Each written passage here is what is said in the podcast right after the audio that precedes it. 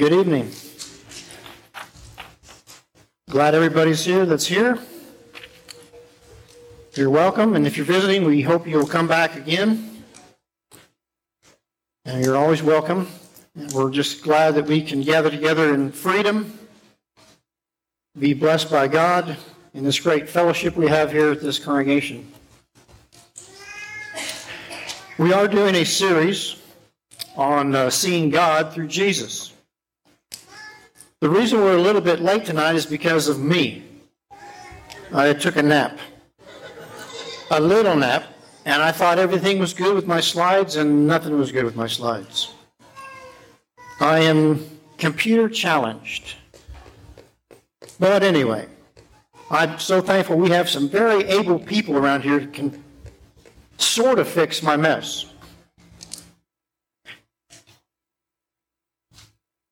Tonight we want to talk about seeing God through Jesus' servanthood. When you think about God, you probably think of a lot of things. Sometimes we make the equation of Father and Son, you know, in the earthly realm, and uh, that has some shortcomings. I was thinking about, uh, recently I saw a John Madden thing. How many of you know who John Madden is or was? Okay, most of you. He was a, a coach for the the Raiders, the Oakland Raiders, and I was a Denver Bronco fan, still am, of course. I had to slip that in. I don't know why. But I never liked the Raiders, and I didn't like him at all because he was the coach of the Raiders. But he was an excellent coach. After he quit coaching, he was a commentator, a color uh, commentator for NFL football games. And I loved him as that. He just made me laugh, and I just was endeared to him, and I just enjoyed all his sounds and his grunts and all that kind of stuff he would do, and the booms and the and the five, no, the eight turkey legs on a turkey at Thanksgiving, and all those great things he did. It was it's like this is awesome. They did this uh, documentary on him, and he had his sons on that. They they interviewed his sons. One of his sons said, "This isn't exactly a quote, but he said." I have always been known as John Madden's son. And he just paused and he looked and he said, And that's good enough for me. And I thought about that. That's pretty cool, isn't it? And I can see that as, as for us with God, we should, we should be the type of people to say, I'm just glad if I can just be known as God's son, that's good enough for me. But when it comes to God the Father and Jesus the Son, uh, there's a little difference between, you know, the human relationship. My dad and I don't look alike. My dad is gone now, but he was a little shorter and bald headed and had a, a, bigger stomach than me. And uh, he was really good at shooting baskets, and I never have been. He liked to make people laugh, and I like to make people cry. And so, you know, and my dad was a farmer, and I can't grow a garden for nothing. You know, I mean, Carol, sort of, but me, nothing. I can't, I'm just not like my father exactly. I'm not an exact representation of my earthly father. But Jesus is the exact representation of God the Father. And tonight we want to look at his servanthood in Philippians chapter 2. If you have your Bible, go ahead and turn there. Philippians 2. 5 through 8 is the main text, but we'll read more than that. I, I meant to go to this slide earlier, but we need to understand that uh, Jesus is deity. We've had lessons about that, and I hope that you all believe that. Sometimes people struggle with that. John chapter 1, verses 1 and 2 says, In the beginning was the Word, and the Word was with God, and the Word was God. All things came into being through him, and apart from him, nothing came into being. And the Word became flesh, verse 14, and dwelt among us, and we saw his glory, glory as of the only begotten from the Father, full of grace and truth. When you think about the characteristics of God, you probably think of some of these on the screen. I love to talk about the power of God. I like to preach about the power of God. I like to preach about the holiness of God and the glory of God. We can think about the eternal God, the just God, the self existent God, the I am, the sovereign God, the faithful God. God knows everything. God is present everywhere. I mean, you cannot close the door in your closet and hide from Him. I don't care if you're here or in Africa. He's there. There's so many things about God that are amazing, beyond amazing. We know that God is a wrathful God. We know He is a God of love. He's a good God. He's gracious. You can add on things, but there's usually in that list, you do not find servant. These qualities and attributes of God and God's nature make us want to worship Him. It should make us have the need to worship Him and to bow down before Him and to obey Him, to fear Him. But the surprise characteristic of God is seen in Jesus, who emptied Himself, taking on the form of a bond servant. Let's look at the text. I'll read in chapter 2, verses 1 through 11. Therefore, if there is any encouragement in Christ, if there is any consolation of love, if there is any fellowship of the Spirit, if any affection and compassion, make my joy complete by being of the same mind, maintaining the same love, united in spirit, intent on one purpose.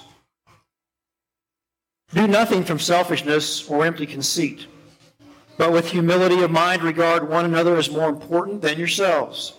Do not merely look out for your own personal interests, but also for the interests of others. Have this attitude in yourselves, which was also in Christ Jesus, who, although he existed in the form of God, did not regard equality with God a thing to be grasped, but emptied himself, taking the form of a bondservant, and being made in the likeness of men. Being found in appearance as a man, he humbled himself by becoming obedient to the point of death, even death on a cross. For this reason, God highly exalted him and bestowed on him the name which is above every name, so that at the name of Jesus every knee will bow of those who are in heaven and on earth and under the earth, that every tongue will confess that Jesus Christ is Lord to the glory of God the Father. And we should all say, Amen. And as I read through that text, I think He says, for this reason.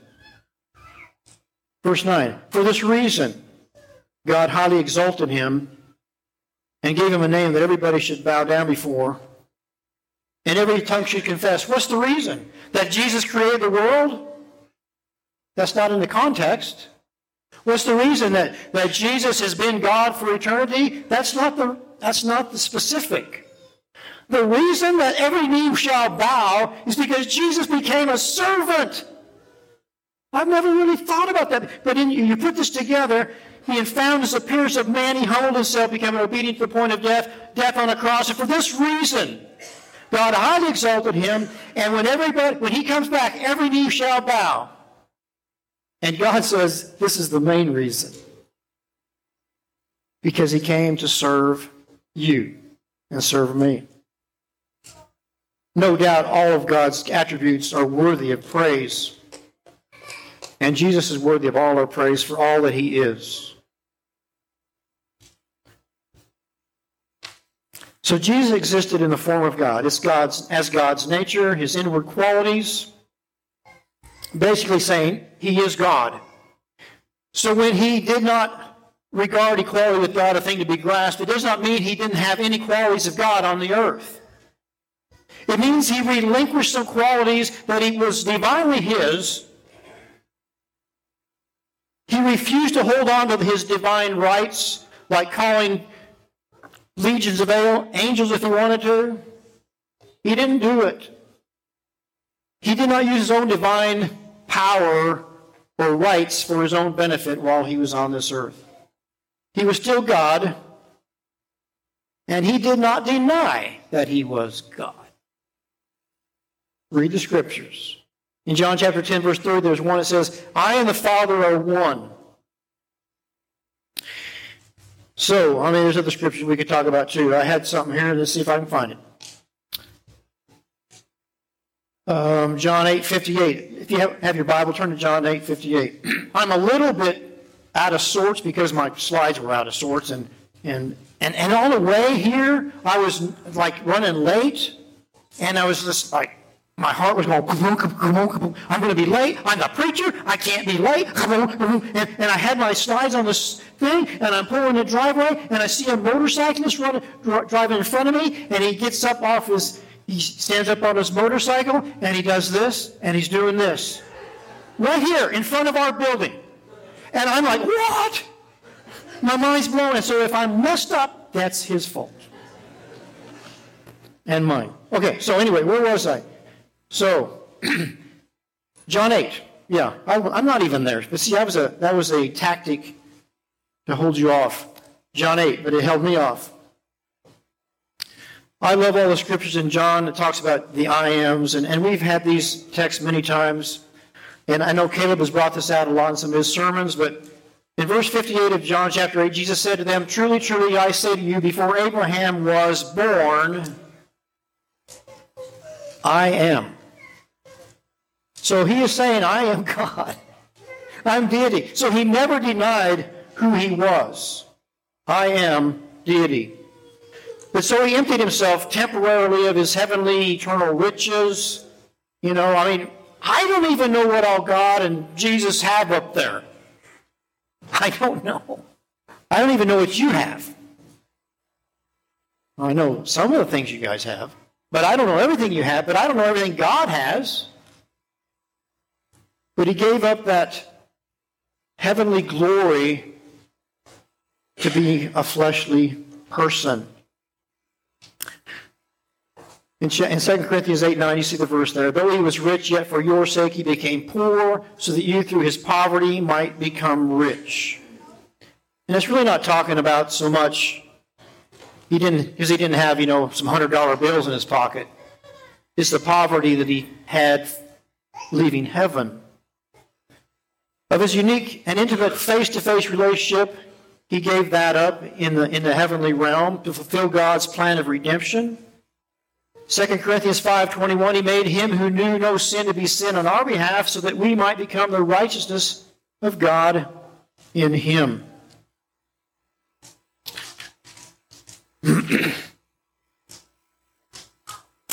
so he takes on the form of a bondservant. And what's a bondservant? A slave. Somebody who is at the will of their master. And so he takes on that form.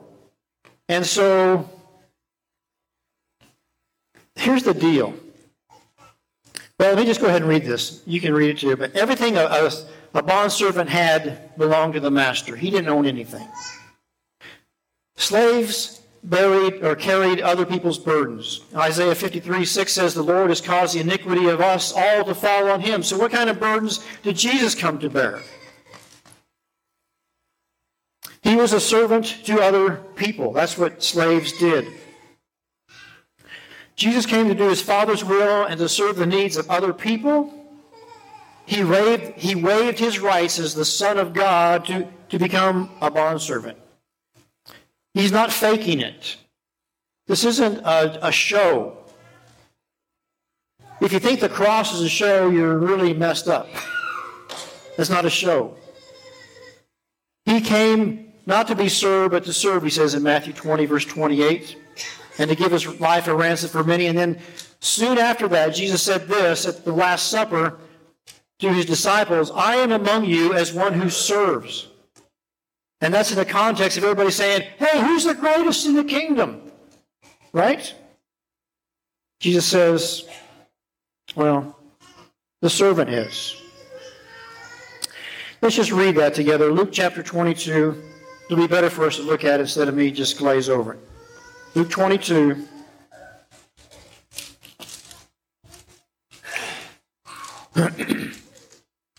Starting with verse 24. There arose also a dispute among them as to which of them was regarded to be the greatest. He said to them, The kings of the Gentiles lord it over them, and those who have authority over them are called benefactors. But it is not this way with you. But the one who is the greatest among you must become like the youngest, and the leader like the servant. For who is greater, the one who reclines at the table or the one who serves? Is it not the one who reclines at the table? But I am among you as the one who serves. Turn your Bible over to John 13, please.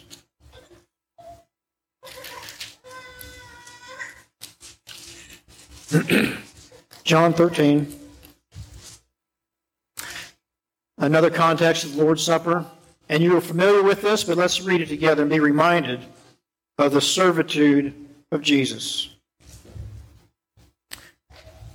Let's just start at verse 5. Then he poured water into the basin.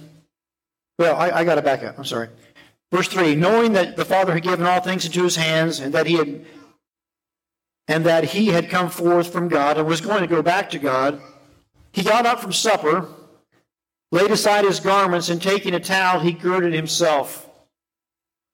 And then he poured water into the basin and began to wash the disciples' feet and to wipe them with the towel which he, with which he was girded. So he came to Simon Peter and he said to him, Lord, do you wash my feet? Jesus answered and said to him, What I do, you do not realize now, but you will understand hereafter. And Peter said to him, Never shall you wash, never shall you wash my feet. And Jesus answered him, If I do not wash you, you have no part with me. Simon Peter said to him, Lord, then wash not only my feet, but also my hands and my head. And Jesus said to him, He who has bathed needs only to wash his feet, but is completely clean. And you are clean, but not all of you. For he knew the one who was betraying him. For this reason, he said, Not all of you are clean. That story is always amazing to me. The fact that he knew that Judas was going to betray him, and he still washed his dirty feet. And when we see that story, I want you to be reminded who is washing the feet? This is the creator of the world. This is he who has lived from eternity past to eternity forward. He's the King of kings and the Lord of lords. And he is on his knees washing dirty, stinky feet, and, and even the one who's going to betray him. So, what that needs to be for us is a lesson. I mean, have you ever, whoops, I don't know what I did. Have you ever seen a king or a president wash somebody else's feet? Have you?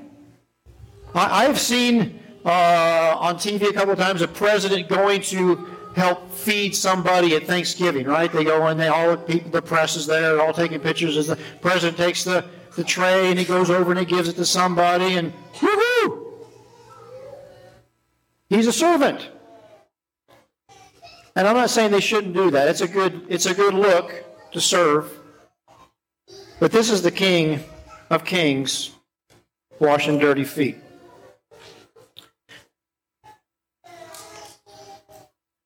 Jesus said, let's continue reading.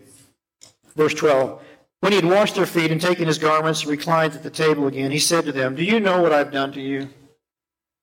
You call me teacher and Lord, and you are right, for so I am.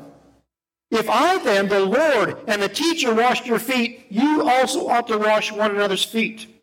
For I gave you an example that you should do as I did to you. Truly, truly, I say to you, a slave is not greater than his master, nor is the one who is sent greater than the one who, is, who sent him. If you know these things, you are blessed if you forget them. No, do them.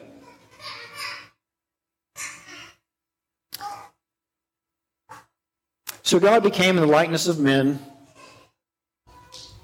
all the attributes of a man I mean, he looked real, looked like a real baby, right? He had uh, probably real diapers, real stuff that had to be changed, a real human being, which is incredible for us to think about. He was human and he grew up. Jesus is the Son of God and he had to be flesh in order to be crucified on the cross. But he also had to be God on that cross to make this thing work. Serving our most critical needs we needed to be holy, we need to be forgiven, and we need salvation. As mentioned earlier, Jesus could have used his divine authority to call legions of angels to help. Here's the deal Does he really need to call angels? It's, it's in the text. He could have called them, but he doesn't need to. We're talking about God Himself. He doesn't need the angels to help him. If He wanted to, He could have just done it. That is the God of the cross.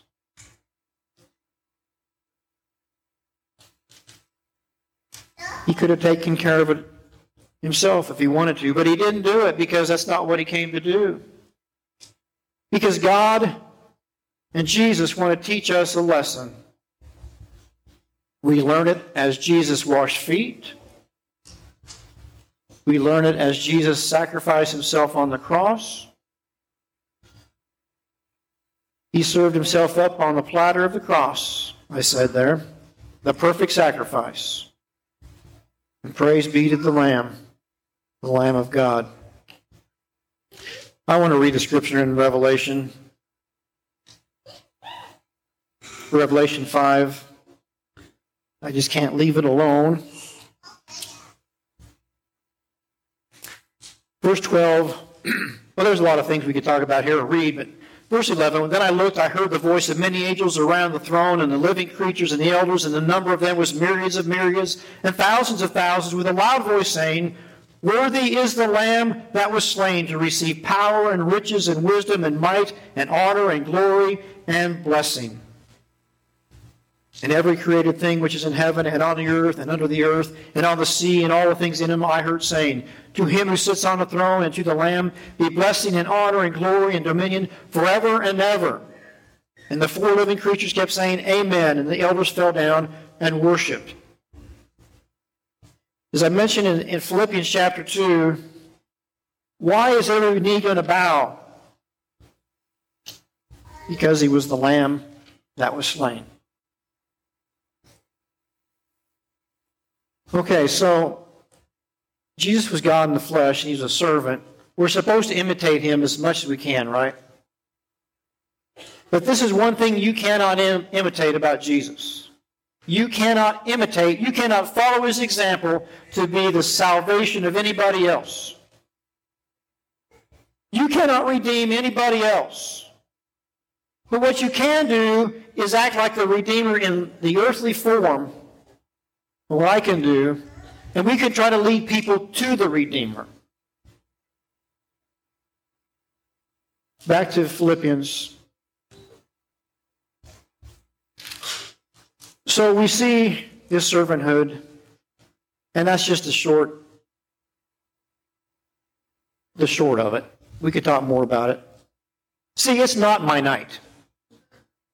At least the batteries didn't jump out. Okay, there we go. But actually, it is my night because I've been saved. How about you? The Lamb of God. We cannot follow his example to redeem mankind, but we can do this.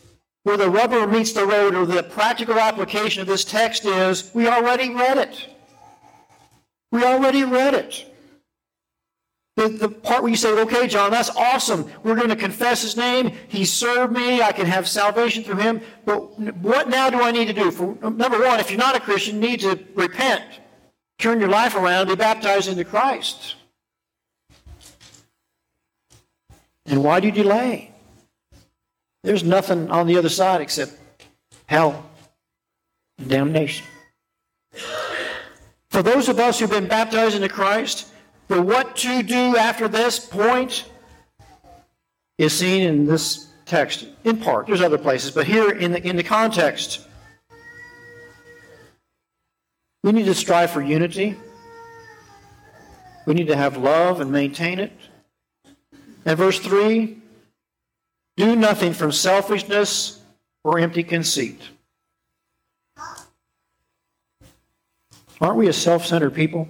I'm not saying you specifically, you know, but human nature, aren't we self centered people? And it's that way, it can be that way for Christians as well. Do nothing from selfishness or empty conceit, but with humility of mind regard one another as more important than yourselves. We see that in Jesus, right? Who's the one that put on the, or took off his clothes and washed the feet? He's the most important. He's the one that should have been served. He's the one that should have had his feet washed. Sometimes we can feel that way. Well, I'm the one, you know, I, I deserve this, or I ought to be the one that sits at the head of the table. I ought to be the one that's invited over. I ought to be the one that does this. I ought to be the one that does this. Stop it.